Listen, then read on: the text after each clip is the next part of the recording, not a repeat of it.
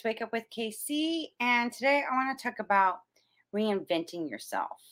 And during the COVID and all the chaos and everything, and everything being shut down, you I felt like that was a time to look back, evaluate, reevaluate, and look at ways to reinvent what it is that you truly desire to do. And I have met an amazing and wonderful person who continuously does that. And she joins us today. Please welcome Susan Lanier. Susan, hey. welcome. I love the shades. Hmm? I love those shades. Thank you. I do too. Uh, they they block the glare from the computer, so you know it's it's it's nice. But I know that the lights reflect, so I have to take them off. But anyway. yeah, they, so, they really are help with the computer lights and stuff. You've had many credits from your acting, music, uh, you're a coach. I mean, there's like so many things that you have done. And can you share like how this all began for you? Like when did you discover like this, you know, you wanted to be in acting, you wanted to do music, you wanted to do photography. Like how did you discovered that and wanted to continue doing that? You know, my my passions for all of those things that you just mentioned started when I was very young. Um, I, it's I, there's not a time in my life that I don't remember um, um, that I wasn't performing in some way. I think my grandmother might have planted the seed um, for me to be a performer in some way. I was she put me in dance class early at three, and uh, she would make me walk around the house with a book on my head, so I would have straight posture, and she would talk about pronouncing my words correctly and things like that. And and someday you might want to be an actress, and and I think that seed was planted around the age of three or four or five. I, you know that that things the the seeds were being planted for what might be in the future. Um, also um, i was always passionate about photography. So as a child i would run around the yard with a camera all the time a brownie camera. My dad had bought me and then he i shot so much film that he actually learned how to develop it. And so that was something that kind of brought us together and that's always been a passion. So it's the the music was always something my granddaddy was a, a blues player and he had a piano on the on his front porch. And um, so when we would go visit him in east texas all the musicians around would come and they would play and my mom was a great singer and she would sing harmonies and alto parts and i would just watch in awe and go oh my god I, these are all artists. So I was surrounded at an early age with the door beginning to open into the arts as where I would go. Wow. And then you you played in some movies. Yeah. Between TV, movies, and whatnot, especially in the 70s you know what would what was some of the because it wasn't all bed of roses trying to pursue an acting career. So what kind of advice between what you've learned in in you know back in those days and then what's going on now what can you tell a young you know person that really wants to be into acting? What kind of wisdom would you share with them? Well i any of the art forms, but particularly acting, but all of them, um, require large amounts of time of work. So if you think, people watch TV or they watch movies and they go, "Oh God, that looks like so much fun. That would be great," and um, it's so e- it looks so easy. It makes it's our job to make it look easy but it's not easy. It's hard, hard work. It requires work. It requires talent to some degree. Uh, the main thing it re- it requires some luck, being in the right place at the right time, knowing the right people.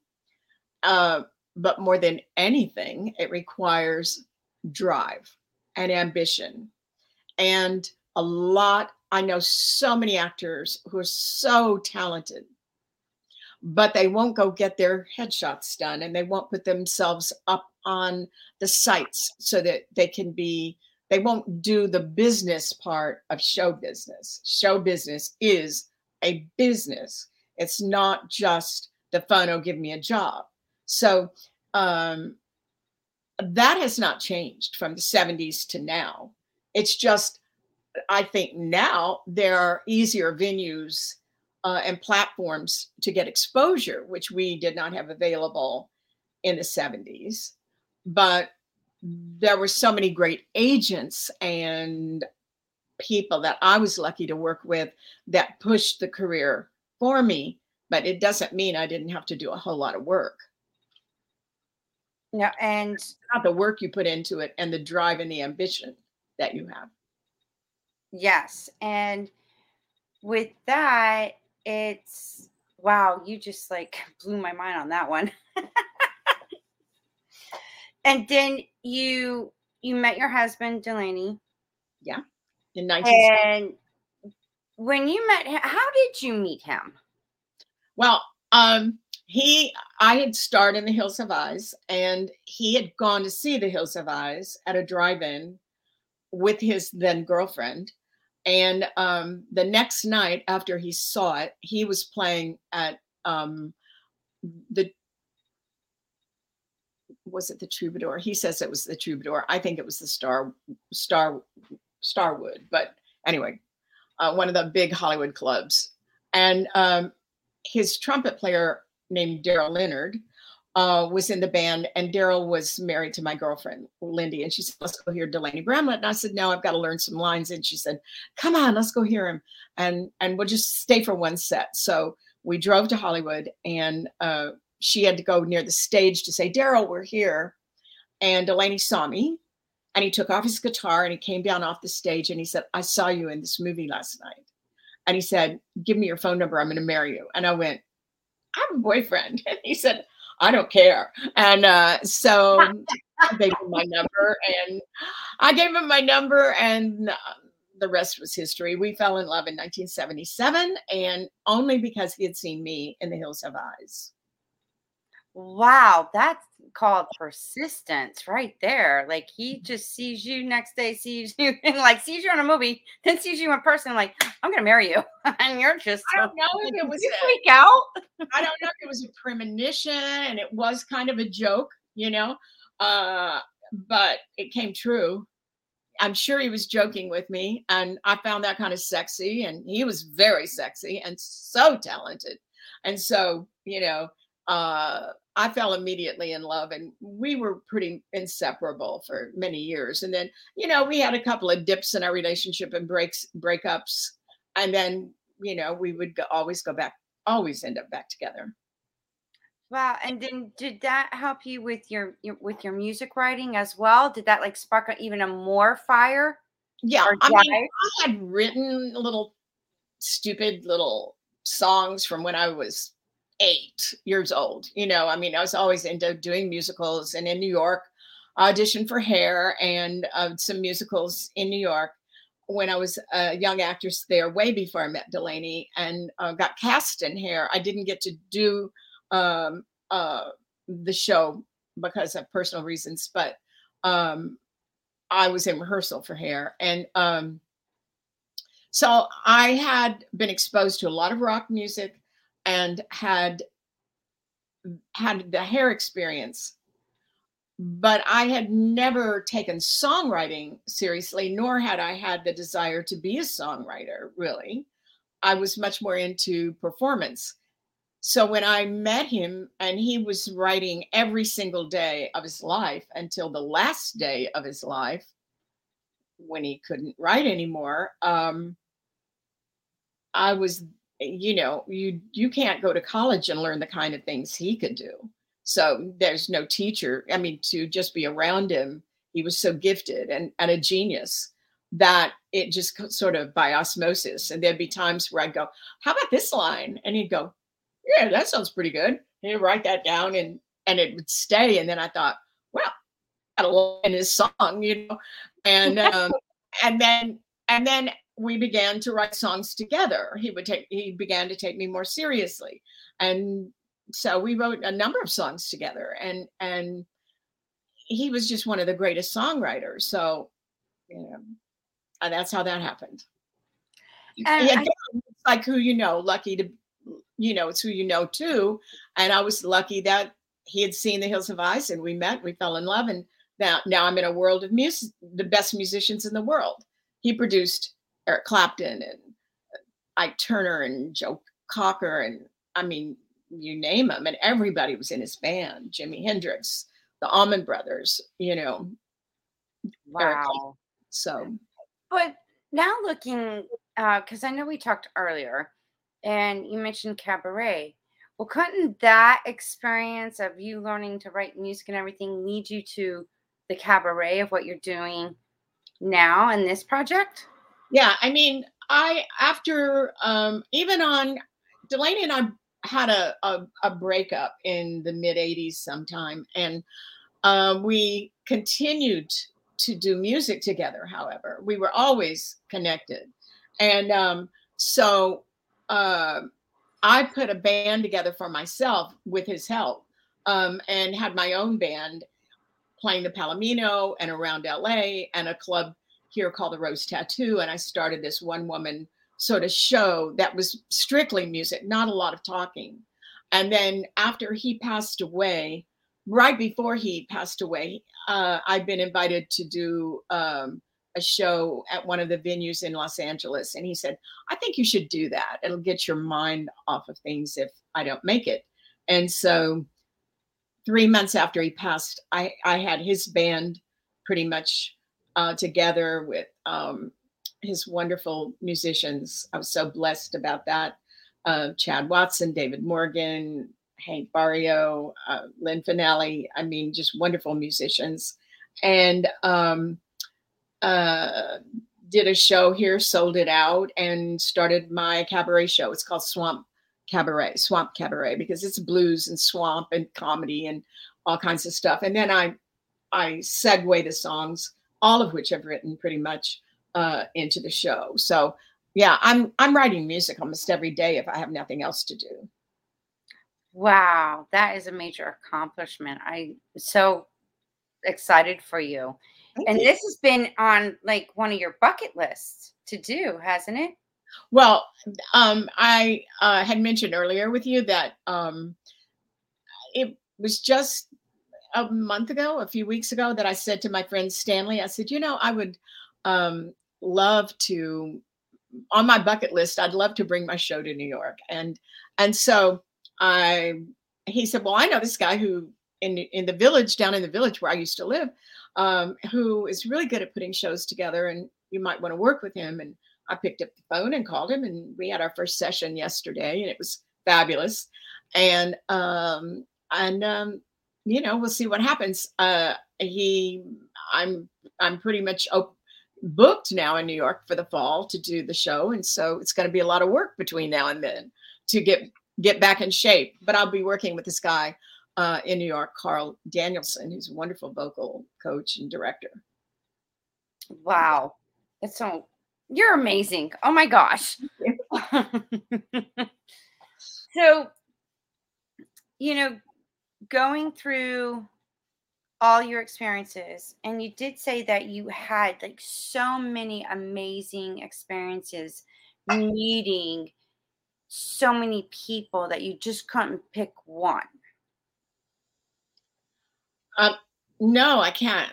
I was telling you that um, um, i was at a party last night and i was talking to uh, jennifer edwards blake edwards daughter julie andrews daughter and um, and we were talking about maybe doing a little show of some sort together and we were both agreeing that we wanted to do comedy and and i said well you know i used to do stand up on a show called tony orlando and dawn and the rainbow hour and her husband came up and and he said well i'm going to look that up on YouTube. And I said, I know that the footage does not exist. It's an antique. They said, everything's on YouTube. And I went, You're not going to find it. And he typed it in and uh, Tony Orlando and Dawn and the Rainbow Hour. And it popped up, and there was my face with footage with Freddie Prinze, Alice Cooper, and myself doing a sketch. And it kind of like blew me away because I'd never seen it. I didn't know who even released that kind of footage or where they would get it since I'd never even seen it myself. And so it was wild. I bet it was. And it's yeah. a, it is pretty amazing how they're taking because they're like taped on these reels. So they had to transfer all that to digital. And then they get the clips and put them up now on man, that's a long job to do. I don't know where I don't know where people find all this stuff. Honestly, it's amazing. So it is amazing. And it's just like, you know, being in, in films and even on TV, there's there's a lot of hard work. Like when you're watching the show, you think you're getting the masterpiece or the movie, the masterpiece, but you don't know what was going behind the scenes to prep to show you the visual or that masterpiece. Right. I mean, when one is just watching television, including myself, and you look at the scenes and you think, "Oh, that that's fun. Um, that looks easy. That looks glamorous." Um, it's it it it it's not easy. It's really hard work to be an actor. Acting, I, I, it it requires a lot of energy, a lot of focus, talent, being in the right place at the right time, meeting the right people. So many ingredients go into whether or not it works for you, where you can make a living at it, and um, uh, uh, much less become a celebrity, I guess you'd call it, or a well established actor. And girls have still, females have a little harder time at uh, maintaining uh, the level. I had a few wonderful years of wonderful work and a body of work and credits.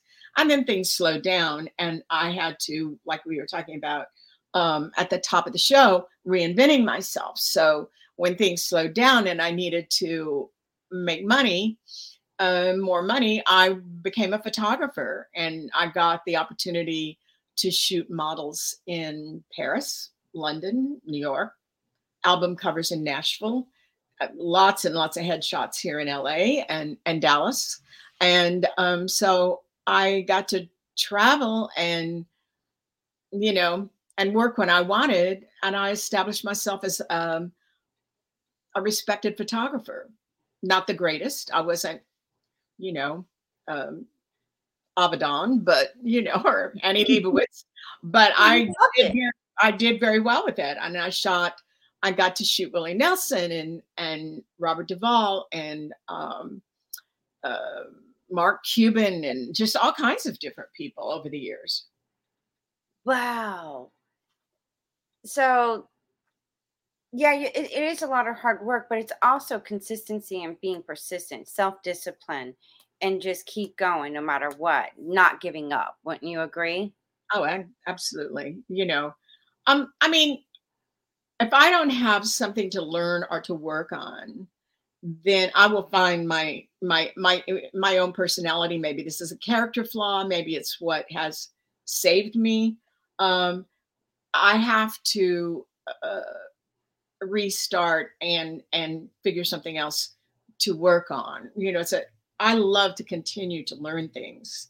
During COVID, um, I had a lot of alone time, and um, you know, groceries were being delivered. I might I might say hello to my neighbor, but you know, it was like hi, um, you know, and we were. I I wanted. I'd always wanted to be able to speak French, and so I downloaded the Duolingo app and um, spent time downtime, you know, learning French, and it was. I still am learning. You know, I'm at an an intermediate intermediate level now. So it's mm-hmm. like I don't know. I love to learn things all the time. Me too. Speak something in French. Oh, je m'appelle Suzanne. Ooh, J'ai par... j'ai parlé pour français. Oui. bon, ah. super. Yeah. I had to take that in college, and I didn't like it so much. Oh, I think it's fun. It, you know, it's it's kind of like a board game, really. I mean, Duolingo makes it so much fun. I know this sounds like an ad for Duolingo, but it, They it's should have that in college then, because it was like you had to go to the lab, sit there and listen to a tape. It did not make it fun. no, it is so much fun to learn on it. So I I, I like the Spanish part. I I had that doing. It's the one with the owl, right? yeah, Okay, I got the Spanish version. So because my grandchildren, they're they're like 6 and 5 and they speak Spanish and English, but my youngest granddaughter, she like speaks Spanglish. It's like Spanish and English together and I never understand what she's saying practically. but Yeah. they're they're a charm. Uh so that's great and you have the cabaret you have um, a couple of other things that you keep doing Well, keep I'm- I'm um the the cabaret show I'm putting back together, but I also um, am auditioning a good bit. Um, I tested yesterday for a comedy in New York, and I have an audition when we hang up. Uh, I mean, when we stop the interview, and um, so you know, it's a constant process of uh, waiting for that next acting job. I have a film coming out uh, called Inverted, which is kind of a horror independent movie. Um, also, a comedy uh, that I'm involved with um, called Stripped um, with uh, Casper Van Dien and Brooke Lewis uh, Bellas. Um, and uh, that was created by Mark Klebanoff. And we did that pilot right before COVID. And um, if that should sell, then you know that would be fun. I I just won an acting award for best ensemble group for a project uh, that was created by Brooke Lewis Bellas um, called Red Rooms, and so we've been winning some awards um, with the festivals. So that's been cool. So you know, it's just waiting for the next gig. I just booked a show in Savannah, so I'll be going to Savannah, Georgia at the end of July. It'll be hot, but I love Savannah, so that'll be nice. I love the fact that you just do comedy, you do music, your photography. You it seems like it's all parallel to all the aspects about who you are. And it's you you're more authentic, you're more you. Well, I am multifaceted, that's for sure, in terms of um, maybe it's even ADD, you know, and maybe there's a little bit of ADD in there because um, I do often change the channel of where I want to put my focus, but only when the channel starts getting boring, you know, gets boring, I'll switch the, switch the channel. And I think that's kind of how I've always lived my life. You know, it's like, okay, this is um It's getting boring. it's boring. I think I'm going to do something else. And and and I- and you know, I think what drove me was the passion for what it was that I was doing. Never the fame, never the money. Um, that some of that came, and there were times where I was much more well known than say now or whatever. Um, where it was, you know, I'd get stopped in the grocery store and stuff like that. That doesn't happen, and I don't look like that young ingenue anymore Mhm. but you know um yeah i looked at freddie prinze on that clip that i saw on youtube and and he looked like such a baby and and he was so talented and i'm and i and i think what would he have become? What would he be playing now? Would he still be you know um working all the time and and and is you know you and so i'm lucky to still be here. You know there are a lot of people that aren't um, so as long as i'm here and I have the energy and the brain to do things, I have to keep being me, you know? So I mean, that's the best part is just being your authentic self and doing what you love to do. And when you have that and you love yourself for that, it's just those opportunities come to you. It's like a magnet. Well, so I, you know, I don't anticipate them. They usually come by surprise, and um, and then I just say yes or no to the opportunities. But we do, we are responsible partly for creating the opportunities. That's for sure. You know, absolutely making sure the people that uh, are producing, directing, or involved with that part know you're alive. You know that I think that's one of the beautiful things about doing the podcasts is that um, people, you know, know I'm still here. I was on IMDb once and it said, uh, "Rest in peace, Susan Lanier," and I and I thought, what the, you know, it was like, are you fucking kidding me? Yeah. I'm very much alive. I wrote IMDb. Please take that off. You know, I'm still here, and um, and and uh, so, you know, it, it, it's it's all kind of weird. Life is weird. It well, yeah, and it's interesting, and it's an adventure, and it's a journey to just live. Yeah, and you've lived a, a an amazing life and wonderful experiences and i'm just happy to have met you finally. Thank you.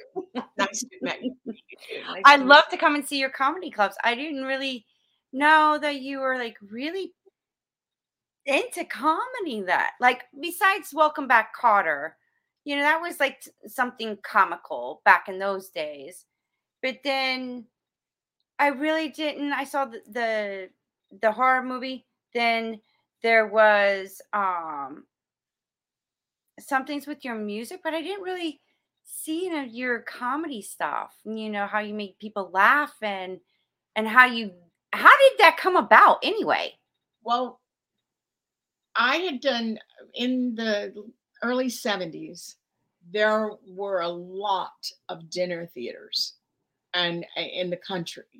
And it was a whole uh, venue available to people that couldn't go to New York or didn't often go to New York to see plays. And they could go and drink and eat and watch a play. And I, uh, early 70s, did these plays nonstop. I, I they were all sitcoms. They were all you know two hour comedies. So uh, I I groomed my comedy chops on doing dinner theater, and I'm so grateful for it. I did. I worked with Edd Byrnes from 77 Sunset Strip. Um, I worked with Donald O'Connor in Wally's Cafe. I worked um, with Pat Paulsen in Last of the Red Hot Lovers, who was from Laugh-In. And uh, I was getting a lot of rave reviews, and Pat Paulsen was signed with ICM at the time. And his agent came on the road to one of the towns we were playing, and he saw me and he said, You've got to come to LA. I'll put you right to work. And I guest starred on Happy Days the first week I got here because of him.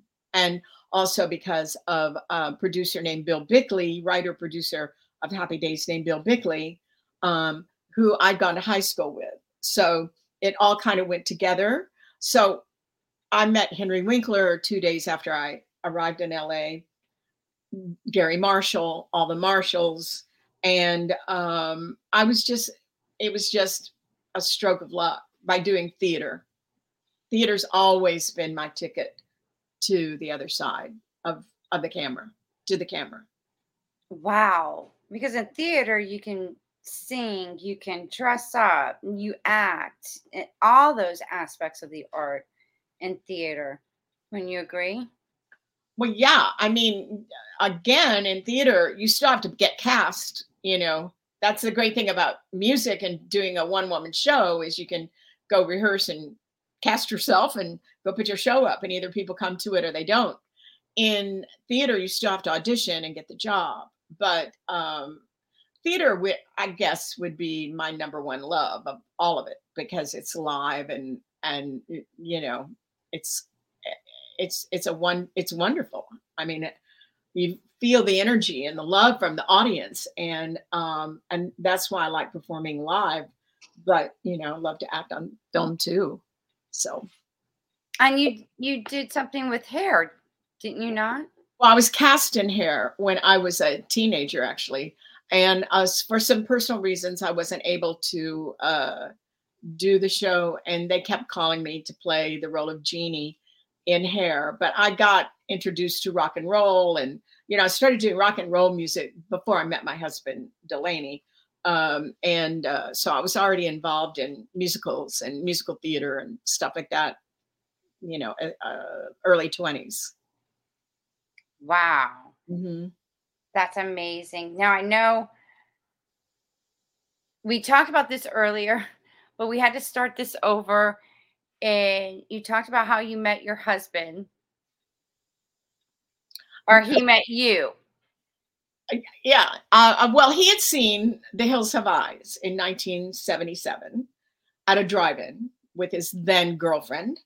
And the following night, he was playing at the Starwood in Hollywood. And um, my girlfriend's husband, Daryl Leonard, who's a very well established trumpet player, was in his band. And she said, Let's go hear Delaney Bramlett. And I said, No, Nah, I, have got to learn lines. And she said, Come on.